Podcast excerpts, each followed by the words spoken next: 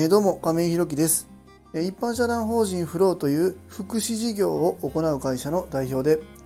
え、現在は障害のある方向けのグループホームブルーの三日面の運営を行っております。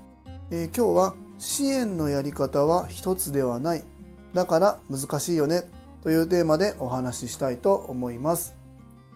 え本題に入る前にお知らせをさせてください。現在、ブルーの三日面では入居者様が6名ですので満床です。それに伴いまして2棟目の準備も行っております。ブルーの三日面の見学ご希望な方ございましたら、概要欄のリンクをご覧いただきまして、公式 LINE 等でご連絡いただきますようよろしくお願いいたします。あともう一つ皆様にお願いです。現在ブルーの三日面ではボランティアさんを募集しております。そちらも公式 LINE なのでご連絡くだされば幸いです。えっ、ー、と、今日はに、えー、土曜日かな？土曜日で、今日僕夜勤ではなく日勤なんですよね。で、えっ、ー、と、今日中の活動で、えお二人かな？地域活動センター、うちのお肉さんお二人行ってるんですけども、そちらでは昼からね、えっ、と、ジムみたいな感じ、まあ、エアロバイクこいたり、えラジオ体操したり、ヨガしたりみたいなことやっててすごい楽しそうなんですけど で今後うちにもう一人入居予定の方がいるんですけどもその方も日中はねそちらに週23回かな今行きたいですっていうご希望を聞いてるのでなんか今そういう入居者さんの中でもやっぱり運動みたいなところにもうちょっと僕たちもね着目していかないといけないのかななんていうのを思ったりしてます。まあえー、その中でね少し話は変わりますが今日1月18日なんですけども、えーと、このスタンド FM での放送を始めたのがですね僕1月22日かなと思ったんですけどよくよく見てみたら11月の19日から放送をしていたそうです。で今日で、えー、一旦まあ終わって明日からは、2年目ということになります早いですね。えー、毎日放送を続けて今日でまあ1年毎日放送やりきったんだなというふうに思ってまあまあまああのいろんなもちろんね、えいろんなサビ館の安田だったりえボランティアさんだったりいろんな方が出てもらいながらスタッフさんもね、えいろんな方のお力を借りながら毎日放送できたっていうことは、えすごく嬉しいことだなというふうに思ってます。まあ、明日からもね、え毎日放送の方は継続して続けていきたいなというふうに思っております。えそれでは本題です。え今日はえ支援方法は一つではないえだからこそ難しいよねというテーマでお話ししたいと思います。えーとまあ、僕たちねもう今オープンして3月からですかねもう78ヶ月経つのかな、えー、やっているんですけども、まあ、僕、うん、あとサビ館の安田、えー、プラス夜勤の方が今4名いてくださってます。まあ、それ以外にも、まあ、いろんな事業所がうちに入っていただいてもちろん訪問看護さんだったり相談支援専門員さんだったり移動支援通院介助、まあ、いろんな方があうちの事業所というかグループホームにねえ関わってくださってます。で、えー、その方々のまあいろんな目でね、えー、その一人の入居者さんに対していろんなアプローチっていうのをしてもらってですね、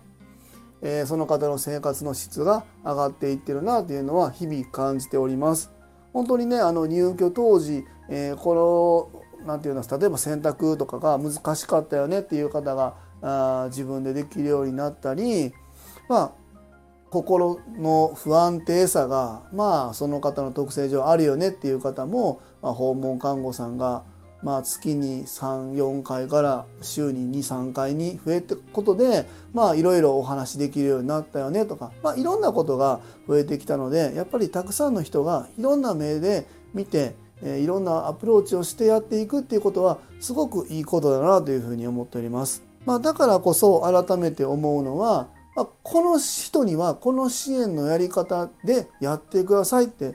一つ決めてやるっていうのは難しいというかもうこれほぼ不可能だなというふうにやっぱりうん今やってみてねグループホームをやってみて感じております。まあの僕がこのスタンド FM を始めてもう1年になるんですけどもまあそれと、えー、同じぐらいの時期からこのスタンド FM はあのこう今聞いてくださっているリスナーの方以外にもですねあの URL 限定ということで、えうちのスタッフさんにも声の社内法として引き継ぎ事項を気をつけてほしいことこの辺に、えー、何だろう気を使ってほしいまああのケアしてほしいなって思うことみたいなのを引き継ぐっていうのをまあ月に1回2回、まあ、多い時は45回あったりするんですけどもそういった形で、まあ、あの文字ベースではなかなかこう伝わりにくいけどあのお話をすることであのスタッフさんにもねきちんとお伝えできたらなというふうに思ってえ配信の方はスタッフさん向けにもさせていただいているんですけども、まあ、それでもねやっぱり僕たち事業所側からスタッフさんにこのやり方で言ってくださいとドンと決めてやってしまうというのはなかなかやっぱり難しいなと思ってます。まああのとはいえね、えっと、今サビ館の安田がですね半年に1回まあ、個別支援計画というものを作ってまして、まあ、それは何かというと、まあ、この放送をお聞きの方は、まあ、知ってる方もたくさんいらっしゃるとは思うんですけども、まあ、利用者さんうちでいう入居者さんの、まあ、半年先の目標みたいなのを、まあ、ご本人さんとうちの事業所サビカーの安田と、まあ、それ以外の事業所の方も入っていただいて半年先の目標を決めていくんですね。でそれに伴ってこの半年の生活を僕たち支援員さんが共有して支援していくっていうのが、まあ、うちのグループホームの支援の流れなんですけどもまあ、その大きい枠の中で進めていく中にも、まあ、細かいところっていうのがたくさんあると思うんですよね。えーと、そこら辺をどう感じてその対象の当事者の方にどうお伝えしてでそれを達成できるようにしていくかみたいなところってなんとなくその支援員さん一人一人の、まあ、感覚というか、まあ、感性に任せている委ねているところっていうのは往々にしてあるのかなというふうに思います。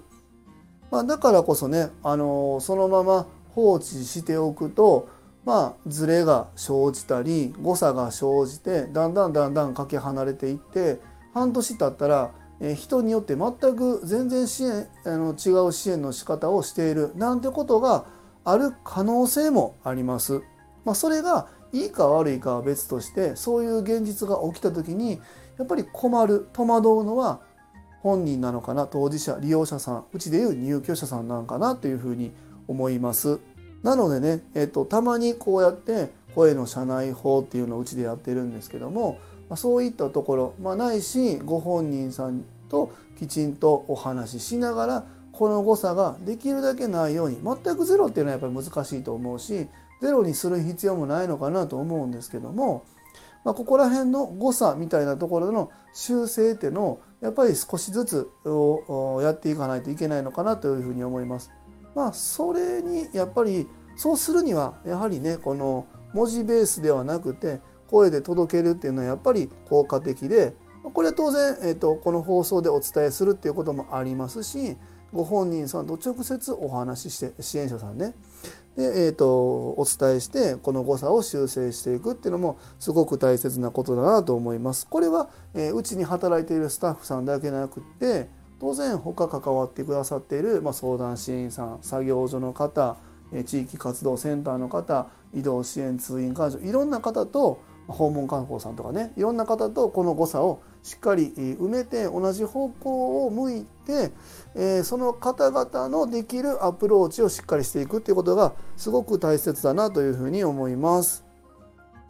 え今日は、え支援方法は一つではない、えだからこそ難しいよねというテーマでお話しさせていただきました。一般社団法人フローでは障害のある方向けのグループホームブルーの三日面を和歌山市の三日面というところで今年の3月から入居を開始いたしました。また現在グループホーム2棟目に向けて準備中です。そちらの詳細などは公式 LINE などでご覧いただきますようよろしくお願いいたします。最後までお聴きくださりありがとうございます。次回の放送もよろしくお願いいたします。今日も素敵な一日をお過ごしください。一般社団法人フローの亀井宏樹でした。アビアント